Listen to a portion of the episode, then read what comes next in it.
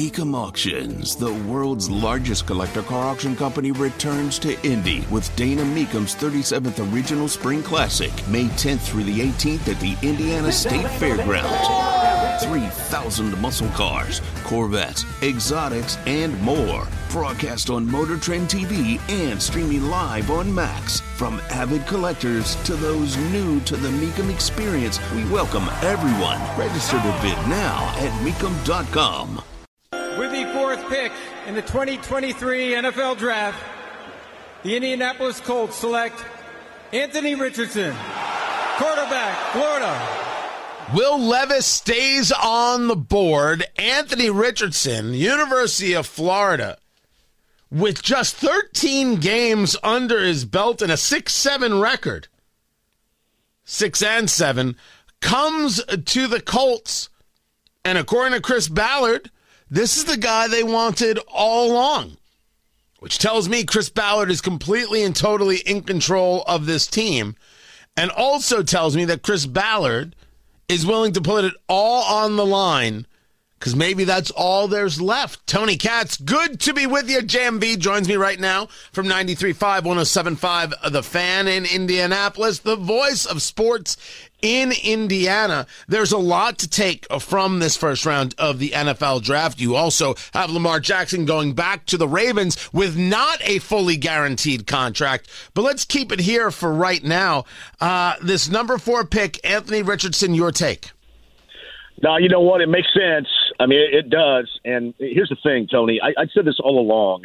I wasn't really going to be angry or mad about a quarterback that they were going to take it for. I was going to be angry and mad if they traded back or didn't get a quarterback in this draft because it was long past time to stop the whole veteran band aid treatment and do just this. So if you want to look at the upside of Anthony Richardson, don't look at his stats while he was quarterback in Florida. 13 start, started games, you know, obviously not a great completion percentage, not a lot of accuracy. That's fine. He's 20 years old, and he is the most athletically gifted quarterback to ever enter the NFL out of college. And now it's up to this, Tony. It is up to Shane Steichen. It's a guy that they signed for six years, and they believe in who helped tutor Philip Rivers at the end of his career, who helped bring along Justin Herbert, and then who did a year ago with Jalen Hurts what Jalen Hurts did to get to the Super Bowl. This is who they're entrusting the future of that position and this 20 year old quarterback. He is in the hands of Shane Steichen. So, two things that you noticed last night with the selection, Tony. One was, I think, and I think this is absolutely accurate, that Shane Steichen had to be the final sign off on who he wanted to be his quarterback, who he wanted to mold. I think you saw that last night. And I think you also noticed you mentioned this regarding Chris Ballard. You know that now because you got a 20 year old quarterback that's very inexperienced that you have to bring along. That, as I've said all along, Chris Ballard's got three more years. This is a reboot. Chris Ballard's got at least three years to bring this thing along. And Shane Steichen, I think, had the loudest voice in terms of who he wanted as the future quarterback of the Colts.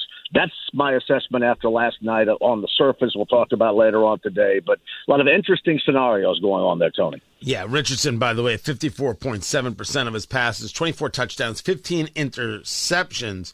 Uh, he also ran 161 times for over 1,100 yards and 12 touchdowns. Uh, so if he's not able to throw it, he is able to run it, which gives you uh, visions of Jalen Hurts uh, running yeah. Uh, through through your head, which is great when you're a young, uh, athletic, uh, and fully healthy quarterback. Doesn't necessarily work when you are Lamar Jackson, which I, I, I bring that up again.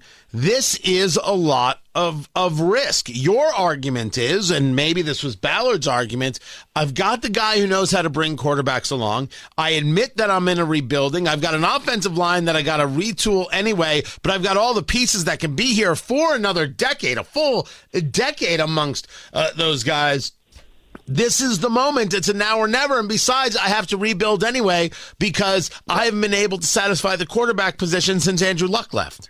Yeah, no doubt, Tony. You go back to that Philadelphia game. Remember the the one the Colts had an opportunity to win back in I think November, October of a year ago, whatever the case was. But Jim Irsay remarked after that game how vital having a guy like Jalen Hurts is at quarterback because you're such a dual threat and you have to account for him in so many different capacities that it's almost like you have an extra man on the field.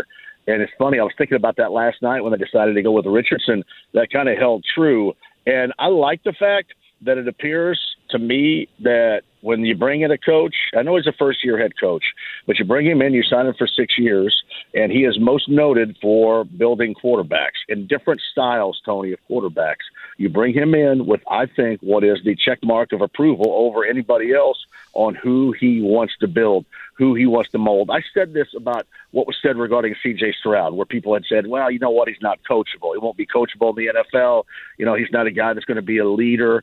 I think there are so many assets that Richardson has athletically. You can build into, you can mold into what he is going to be in so many of those categories. But man, he is athletic, and it has juiced, I think, a fan base, Tony. We've talked about this in recent weeks a juiceless fan base around here. They were just kind of going, eh, yeah, whatever they're going to do. Uh, but there is no doubt, man. The people people yeah. did not look at this pick and, and, and say, oh my gosh, what is Chris Ballard doing? Talking to JMV from 93.5, 107.5, uh, the fan here in Indianapolis. Fans, Colts fans looked at this pick and said, that's cool. They don't seem bothered by it, which leads us now to the Will Levis uh, conversation.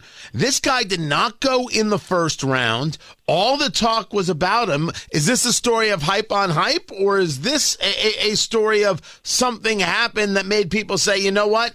Uh, I don't need to bring myself in one more quarterback. Let me get these position players in all the ways I need them because after after number four, after the Colts, it's most. It, there, there's a lot of defense in that top ten, and only two running backs in the top twelve. Well, I think part of it is too. You only had a couple of teams that you thought maybe logically would take a quarterback. It's funny. Somebody asked me last night, Tony, if I thought that had the the Colts selected Levis, if Richardson would have taken such an incredible slide into the second round as he has. I would doubt it. I think somebody would have taken a shot at him then. But I think that was part of it. There just were not a lot of quarterback needs in these uh, drafting team positions that we saw. So I think Levis was certainly victim to that. Now you go back with me, and I had old information. I mean, it goes back to even when the Colts were in season that they they like Levis, and you have to hand it to the Colts because they locked this thing up tight. And whether or not they let Jim Irsay be privy to, you know, maybe the deepest conversations they were had about the direction they were going to go. Uh, we can argue and debate that all we want, but they kept that thing locked up tight exactly how you have to. And a lot of people, Tony, have suggested you know, Chris Ballard with a smoke screen, and he fooled national people, and he fooled Vegas, you know, and he fooled oh, yeah, JMV. You know, you're talking about how it's going to be Levis. I, I thought the biggest smoke screen ever was a year ago when he tried to sell. They tried to sell Matt Ryan to everybody, and after basically the first series of downs, you saw that that wasn't true. I don't think that this was a smokescreen or a sales job. I just think this is a great job of drafting the guy, targeting the guy that you wanted, and then keeping quiet about it and sitting there and waiting for him to comfortably fall in your lap, and that's exactly what happened. When we watch uh, this this draft, we're gonna have to talk much more about this. I, I thought the most stunning move was seeing that the Texans were able to trade up to get the third pick as well as the second pick, and they go C.J. Stroud, the guy you talked highly about, mm-hmm. C.J. Stroud, and then Will Anderson Jr.